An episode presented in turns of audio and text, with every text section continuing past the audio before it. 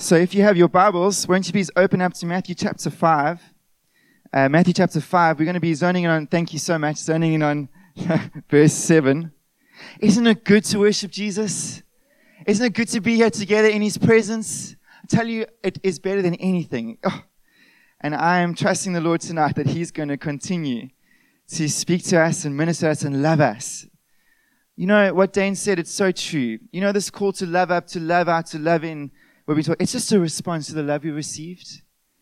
Do you know when you see how much Jesus loves you, it's so easy to give it.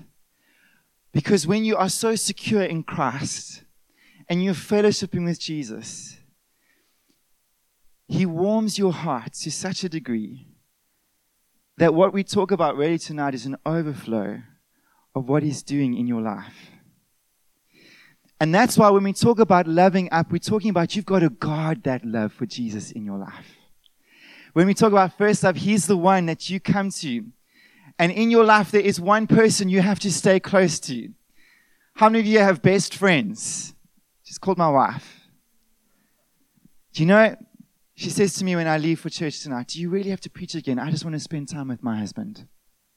Because there is such a connection. I am important to her. She wants to be close to me. Let me tell you, Jesus is the same.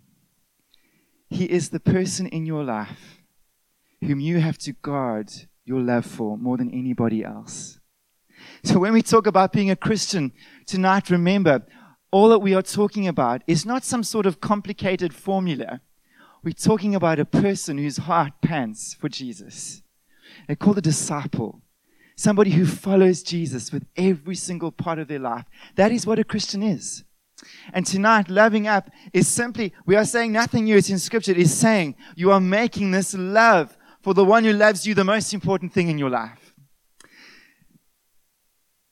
And this thing of loving in is an overflow of the one you love. Because you love him, you love what he loves. Let me tell you, he loves you. I am so aware tonight that these people here in front of me are brothers and sisters that Christ died for. And so when you start to tap into the heart of God and the love of Jesus, He starts pointing you to the things that He loves. My love, my wife loves chocolates. She loves it. If I please, I know what she likes because I love her. And I want to take her things, I want to do things that make her pleased. And let me tell you, the highest form of loving Jesus is this thing called loving art, where you start to have the eyes of Christ that He has here when there's the person sitting on the outskirts whom nobody's noticing, but you do. And they are important to you because you know they are important to Jesus. It is the sign that Christ is starting to change you into Him. Let me tell you, love is the most unselfish thing in this world. We can only love when we die to what I'm going to talk about tonight, to ourselves. It is elevating Christ and other people to the point where they are more of a concern than yourself. If that is you, and there's some of you here tonight, I just want to commend you. Loving out in this church is a sign that Christ has really formed us and that this Sermon on the Mount has had its work in us. And can I just say, maybe I, I shared tonight partly because God was speaking to me when I, I stood up and said, Do we really believe? Do we really believe that if God is for us, who can be against us? Why are we concerned about the way we love? It's because if we don't seek to please Jesus, we're done for. Can I be honest with you? I have done church my whole life. And I have realized something in this last year more than anything that what matters, what matters is whether we are concerned if God is for us, if He is pleased with what is taking place here, not only in us individually, but as us as a church. Because if God is for us, if God is pleased with us, watch this space. Watch it. Let me tell you, He will prove His word to you and me. If God is for us, my friend, who can be against us? And so that's why we take this thing seriously of loving up, loving in, loving out because we want the favor of God on what we do. We want Him to say, when He looks down on His son and He sees Sterling, He says, Sterling, well done. Well done. You're in line for blessing. Let's read tonight, Matthew chapter 5, verse 1. Seeing the crowds, ah, this is Jesus. He went up on the mountain, and when he sat down, his disciples, there's the word, came to him. I just want to remind you the qualification tonight is not a perfect life. It's if you want more of Jesus in your life, this is for you. If you want to follow him more, doesn't matter how broken you are, no matter how battered you are, no matter how far you feel from him. If you want Christ, even if it's just a small amount, ah, this is for you. And he opened his mouth and taught them, saying, Blessed are the poor in spirit, for theirs is the kingdom of heaven. Wow. Blessed are those who mourn, for they shall be comforted. Blessed are the meek, for they shall inherit the earth. Blessed are those who hunger and thirst for righteousness, for they shall be satisfied. And ah, here it is tonight. Blessed, blessed are the merciful, for they will receive mercy. I want to remind you because it is so important about explaining each beatitude. You know what beatitude means? It means supreme blessedness. And these beatitudes, they are a description of what a person who makes Christ their first love is. And so they are not application points, they are fruits of when you put Christ as the most important person in your life and pleasing Him, this is what you should start to see. And they are the work of the Holy Spirit in your life. None of these things happen by nature. They're not a temperament. Your genes are of no help in being like this.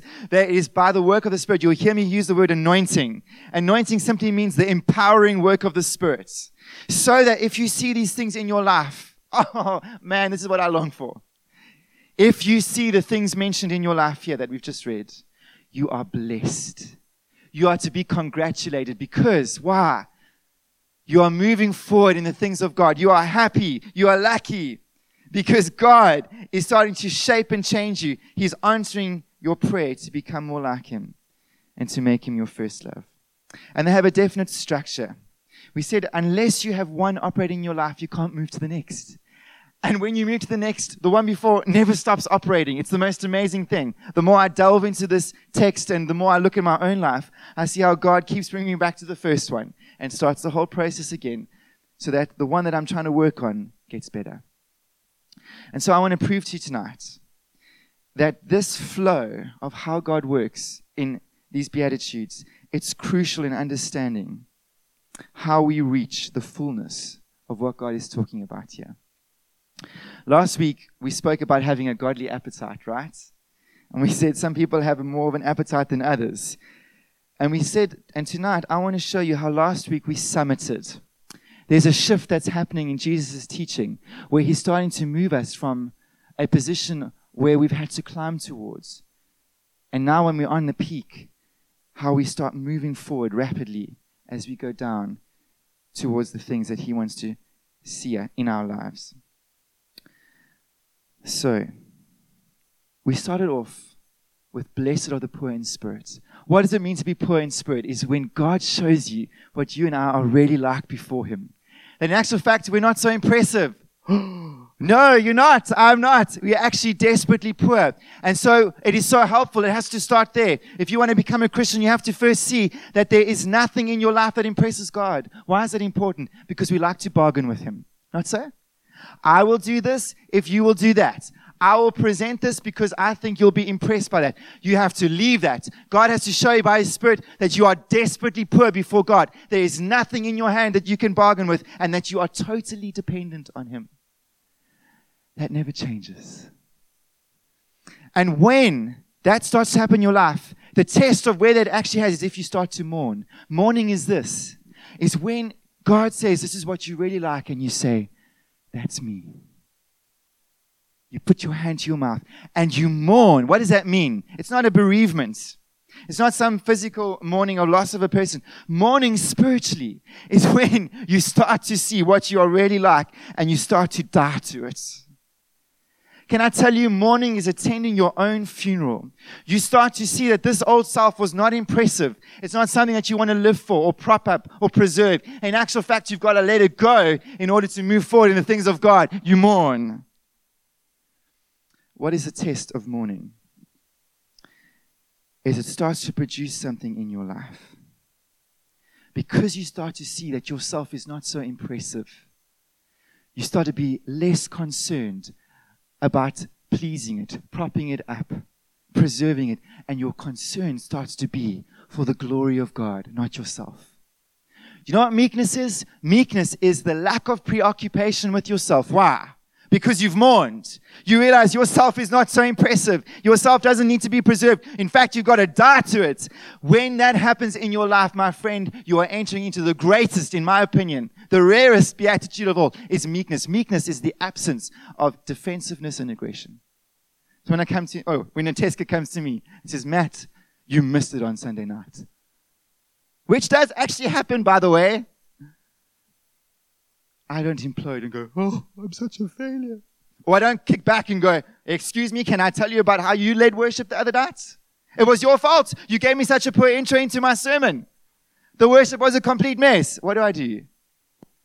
I'm willing to hear whatever she brings because I recognize there's nothing to defend in me. Because I realize I've dropped my defenses with God. He's shown me what I'm like. Can I be? It's so helpful for you to realize you're not as wonderful as what you think you are. When you start to realize that there's actually nothing to defend in you, my friend, you've hit the big league because you're dying to yourself. The person brings criticism, brings correction. You're open, you're approachable. And what that starts to produce is lack of preoccupation with self. That's what meekness is. You start to be preoccupied with what really happens. You start to be preoccupied with God. You start going, God, how can I live for you, not myself? That's a meek person. How can I start to live loving others, not myself? That's a meek person.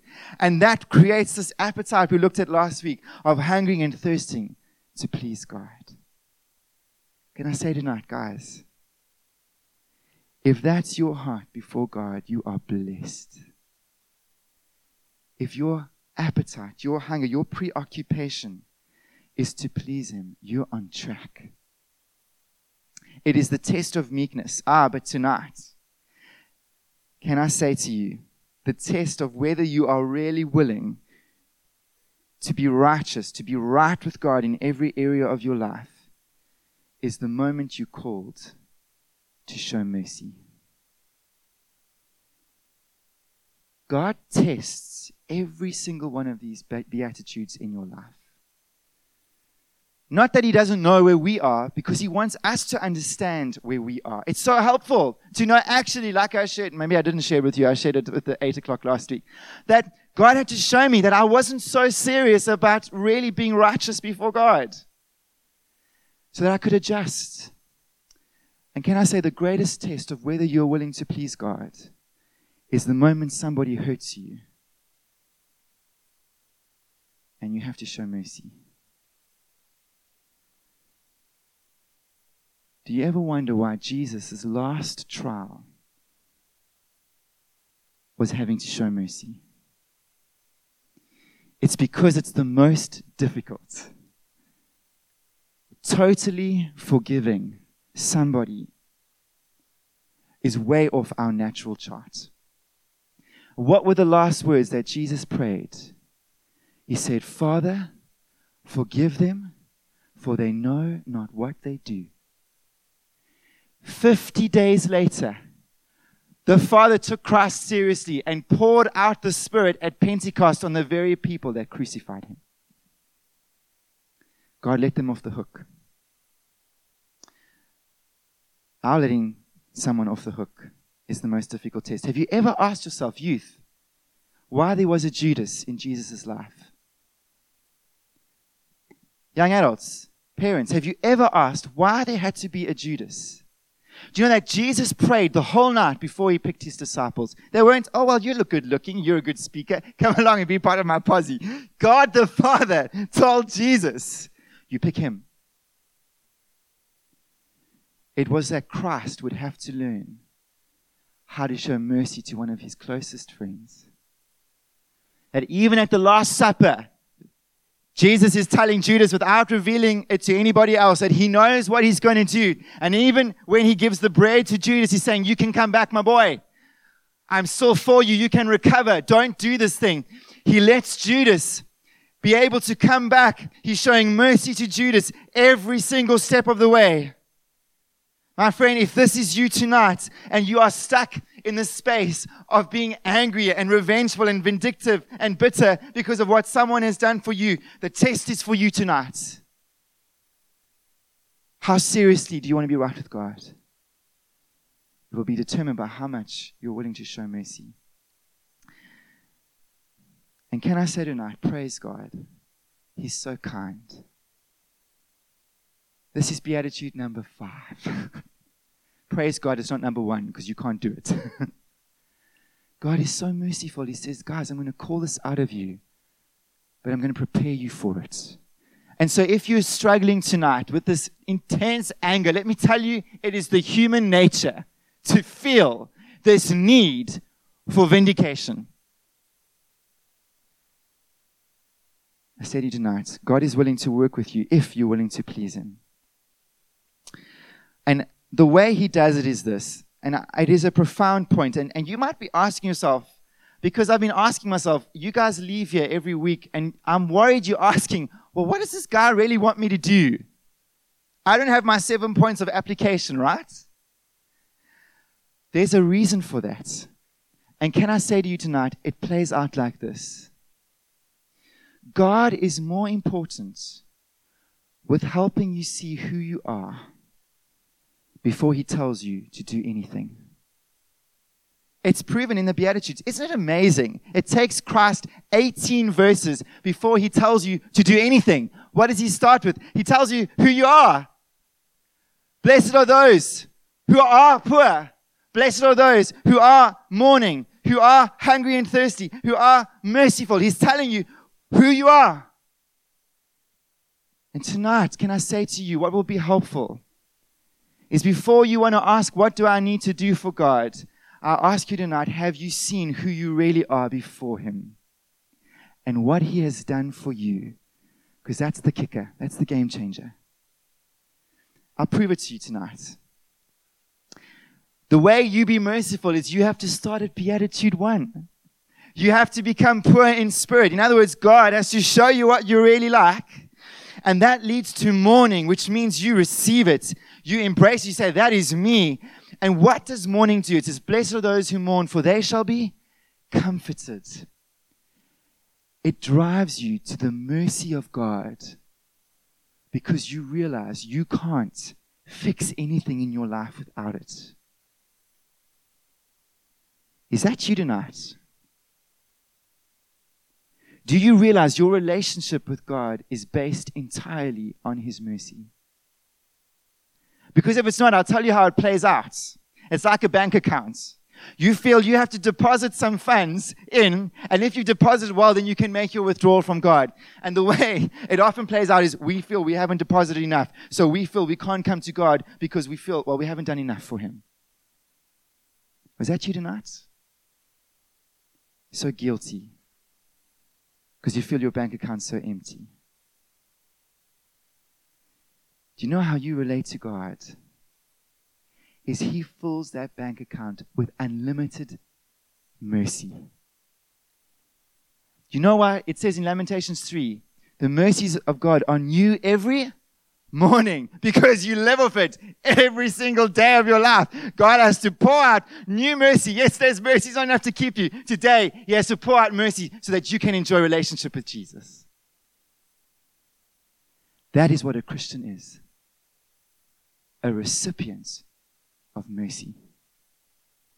It is this awareness of the scandalous goodness of God that every living breath, every ounce of cotton clothing you've got on your shoulders, every house that you own, every roof over your head, everything that is there for life and godliness, it is coming from a merciful God, pouring it out. Not a little trickle, a little drip, drip, drip. It is a fountain of mercy in your life. If that is not your experience or view of yourself and God, you still need to be saved. Because a Christian is somebody who recognizes they've received mercy. And that makes you humble. And that does something in you. Can I say tonight, you know how God motivates you? Is by showing you who you are. Why? Because you see how good God has been, that you are such a recipient of mercy. Or you say, God, I love you. God, I'm so thankful to you. God, I'm so in awe of you. I want to please you because of what you've done for me. Hunger and thirst for righteousness flows from receiving comfort from God in His mercy.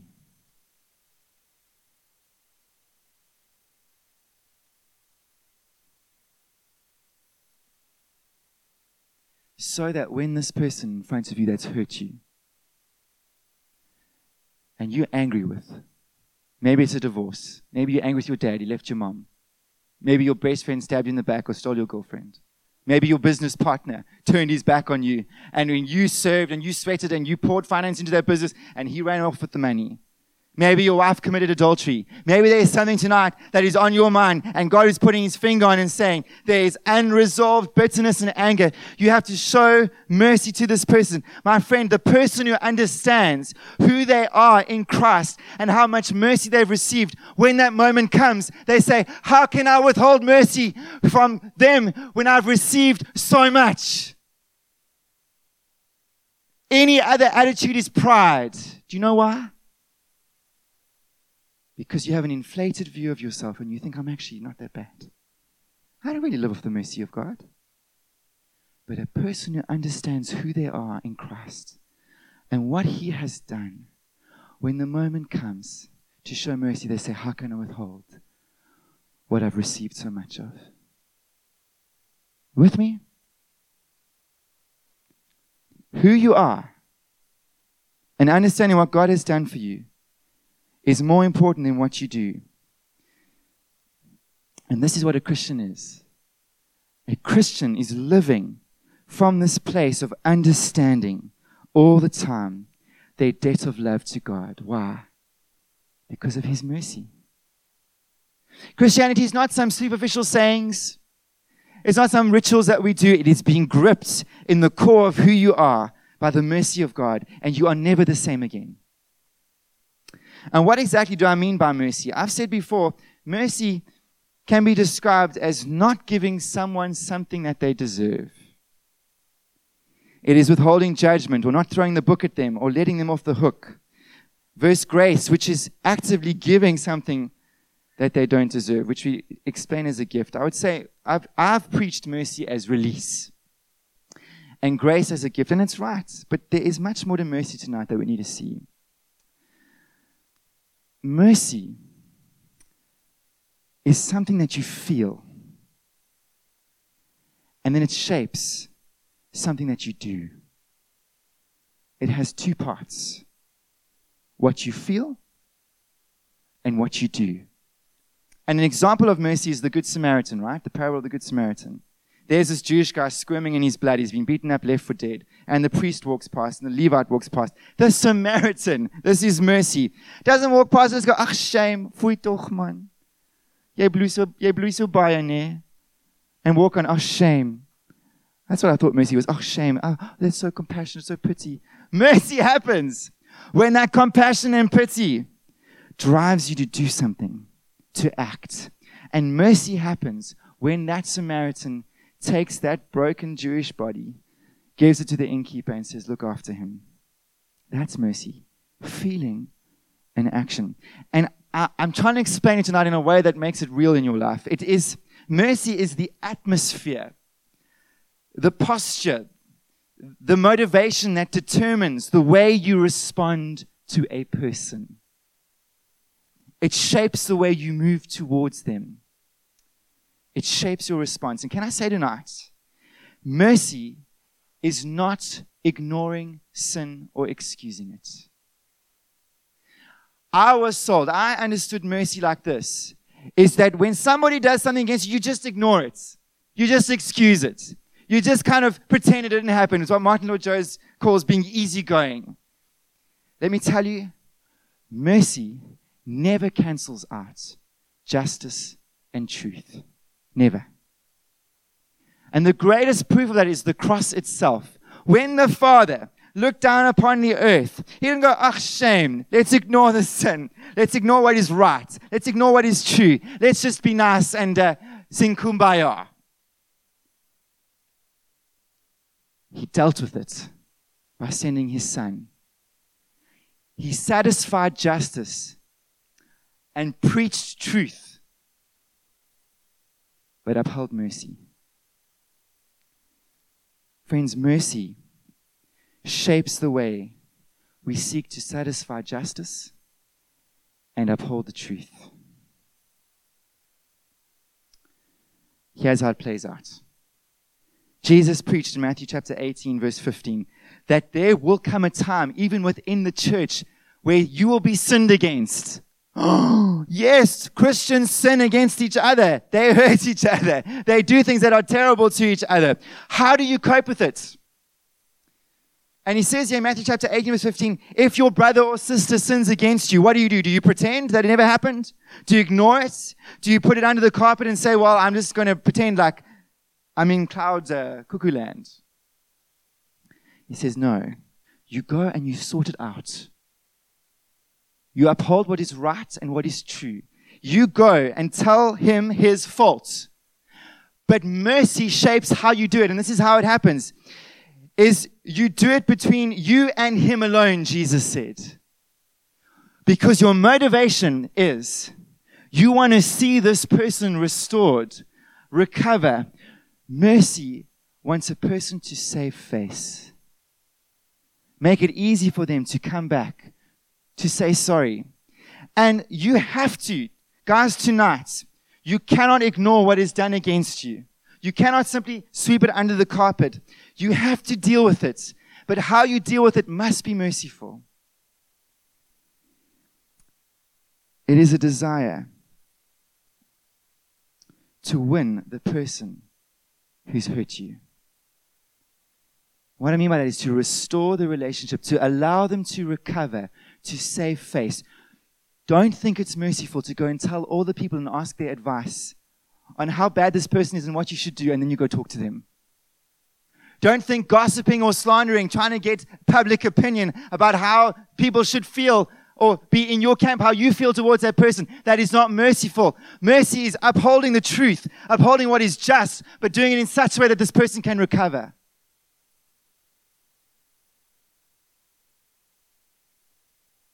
What happens if they don't respond the first time? Do you just let it go? You say, oh, well, you know what? Just water off a duck's back. No, Jesus says, if he or she does not listen, then you take one or two others along with you. Notice it is the smallest possible number of people getting involved in the process so that, why? They can recover easily.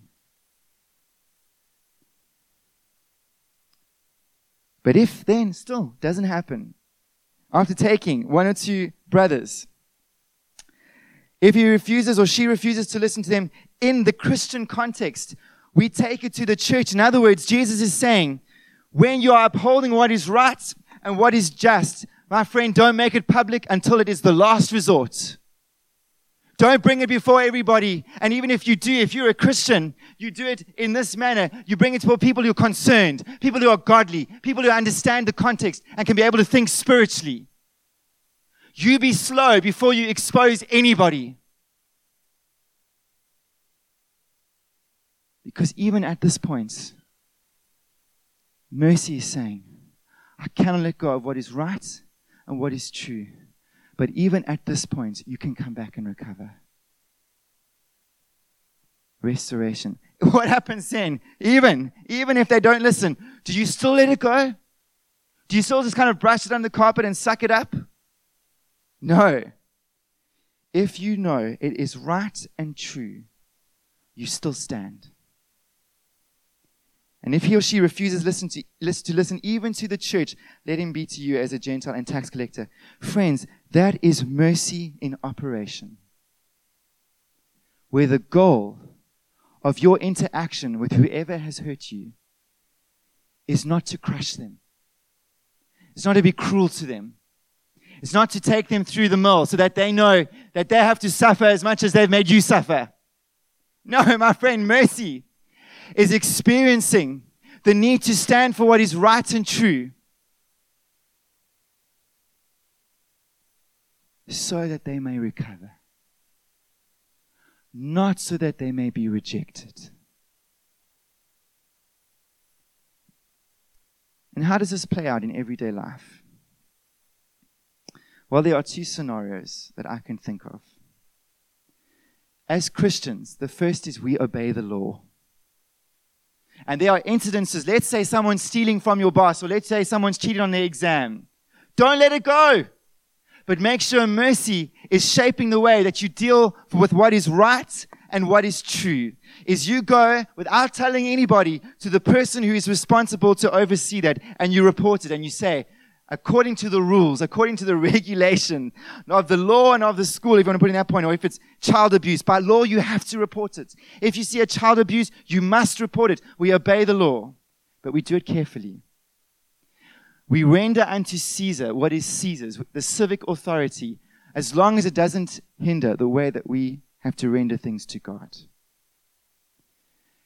Let me tell you, that's the easy version. The hard version is if you're the boss or if you're the best friend and the person who stole your girlfriend comes to you and says, I'm so sorry. And the power is in your hand to either make them suffer or to let them go.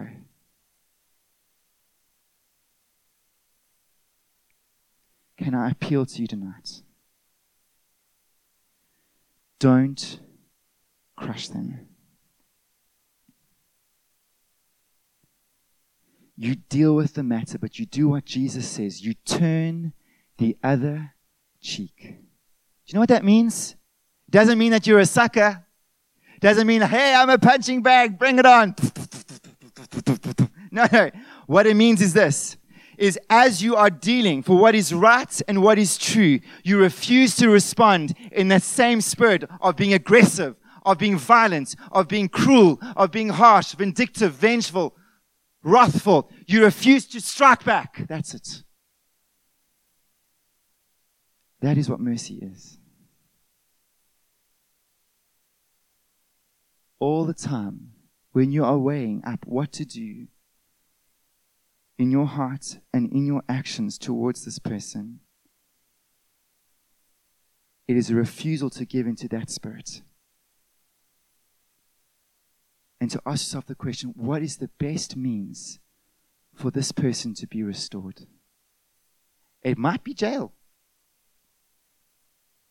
It might be some form of consequence. But I tell you what, our responsibility. You want to know what mercy is? Is what R.T. Kendall says. He is totally right. It is total forgiveness throughout the entire process of whatever you have to deal with in your life, whatever difficult conversation you have to have, whatever conflict is facing you, whatever stand you are taking for what is right and what is true. You are totally releasing that person in your heart. You refuse to be bitter.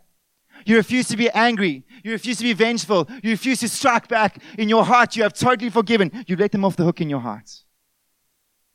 You release them from vengeance in here.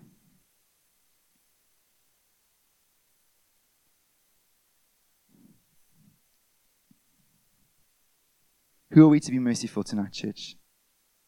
Everyone. There's no category in verse 7. Jesus actually says, in case you didn't quite hear, even your enemies, Matthew chapter 5, verse 11, even those, listen to these words, who revile you, persecute you, utter all kinds of evil against you falsely on my account, you even respond in mercy to them. And so tonight, I'm going to close. But for some of us, I, I am totally sympathetic of you going, Is this possible? In my heart, I want to kill them.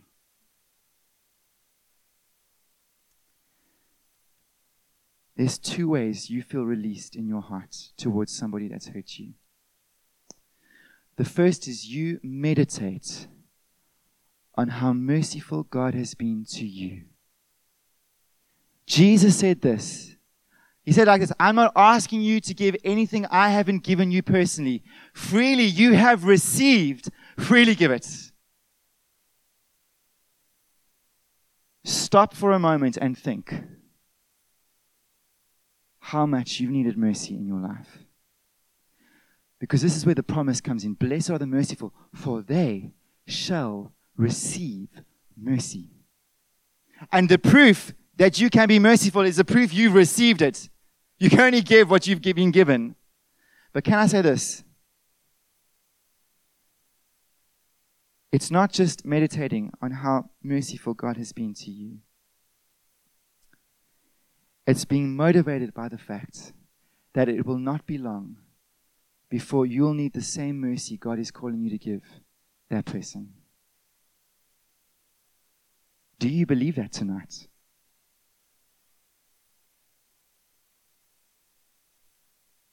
There was a guy called David in the Bible. And David had to learn to forgive King Saul, who was trying to kill him over and over again. Let me tell you, God never forgets every time you are merciful. You know how it plays out? Is when David was going to sin against God. There was Saul sleeping in the cave. And there, God had seemingly given Saul into David's hands, and all of David's friends were saying, Here's your chance, David. Here's your chance.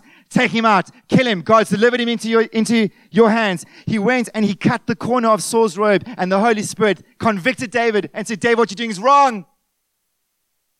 God was so merciful to David. He rescued David from committing a terrible sin. When there was a guy whose flocks David looked after, he was a wealthy guy called Nabal, which means fool. When David needed sustenance after protecting Nabal's flock from brigands and, and thieves, Nabal said, oh, almost said a, that's not a good word, get lost. You know, he wanted to kill Nabal. I just, this morning, that's what business is like. You pour your heart out. You look after someone else's assets. You do something that you feel has been honorable, has integrity, and the person turns around and says, stuff you runs off with the money, doesn't come forward with the deal. You do the work, they don't pay. You know when he was going to, he was on his way to kill Nabal. And Abigail, Nabal's wife, runs, comes down on her knees and says, David, don't do this unrighteous act before God. Please. She rescues David from committing sin. And I tell you, even and it is a terrible thing that happened. Even when David sinned, he slept with another man's wife and then killed her husband. For a year, he was unreachable. When God said to him, David, you did this wrong, he didn't respond. He didn't repent. In actual fact, he thought he was pretty fine. You know, God was so merciful to David. He sends a guy called Nathan who says to David, You're out of line.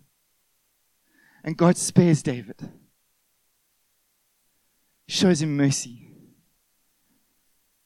Because God didn't forget.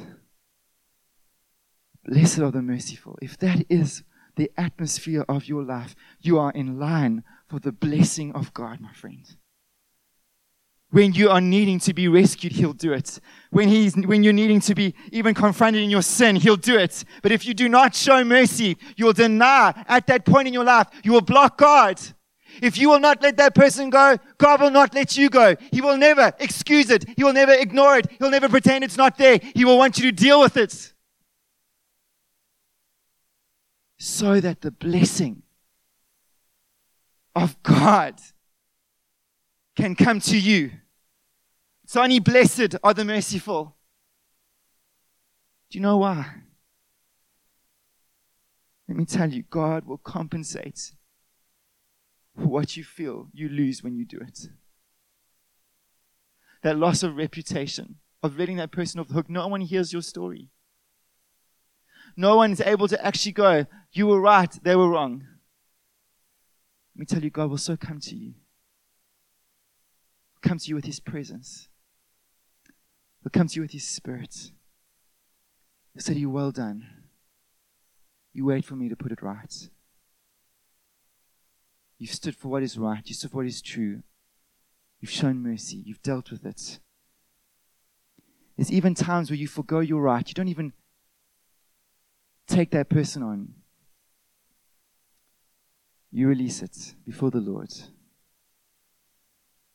And if that's you tonight, you're in line for mercy. And so our response is very simple. We start with who we are and what God has done for us tonight. God's not asking you to do anything He hasn't done for you. And the evidence of that is this is why we do it regularly. For us, it's once a month. If you want to know what mercy looks like and feels like, it is this it's the blood of His Son poured out for you, for me. It's His body broken.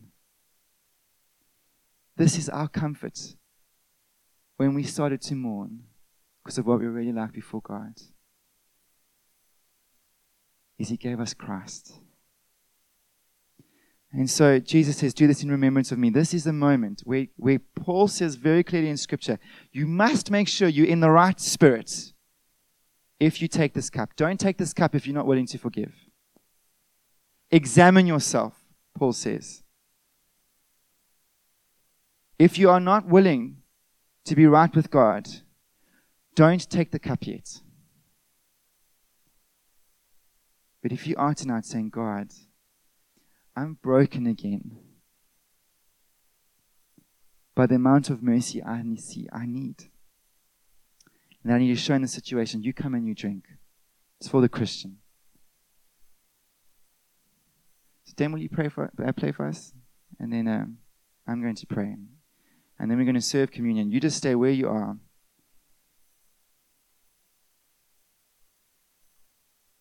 Don't take the cup. Don't take the cup if you're not ready. Don't take the cup unless you are willing to freely give what you are or what you have received.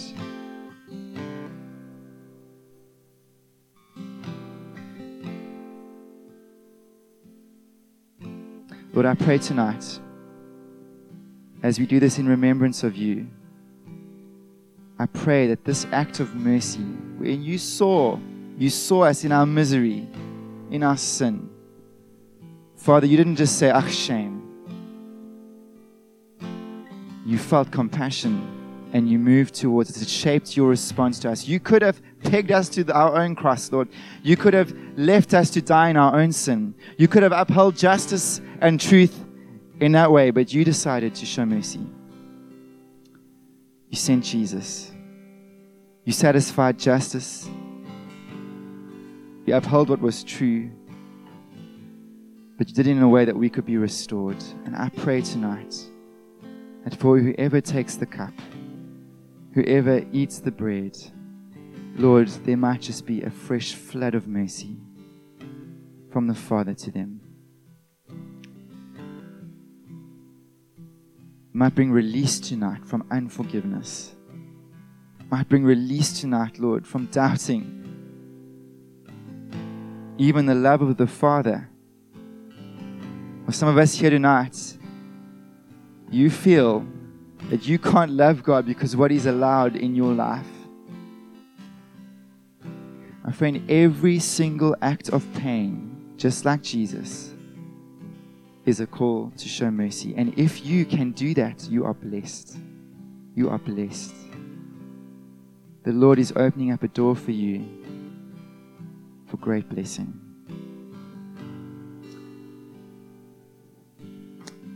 So let's keep our eyes closed. And ask those who are going to serve to serve this, the elements tonight. I'm going to let you eat and drink in your own time. You do business with the Lord. You respond to Him. You only eat and drink if you're ready. I don't mind. If you want to sit here for half an hour, an hour, two hours,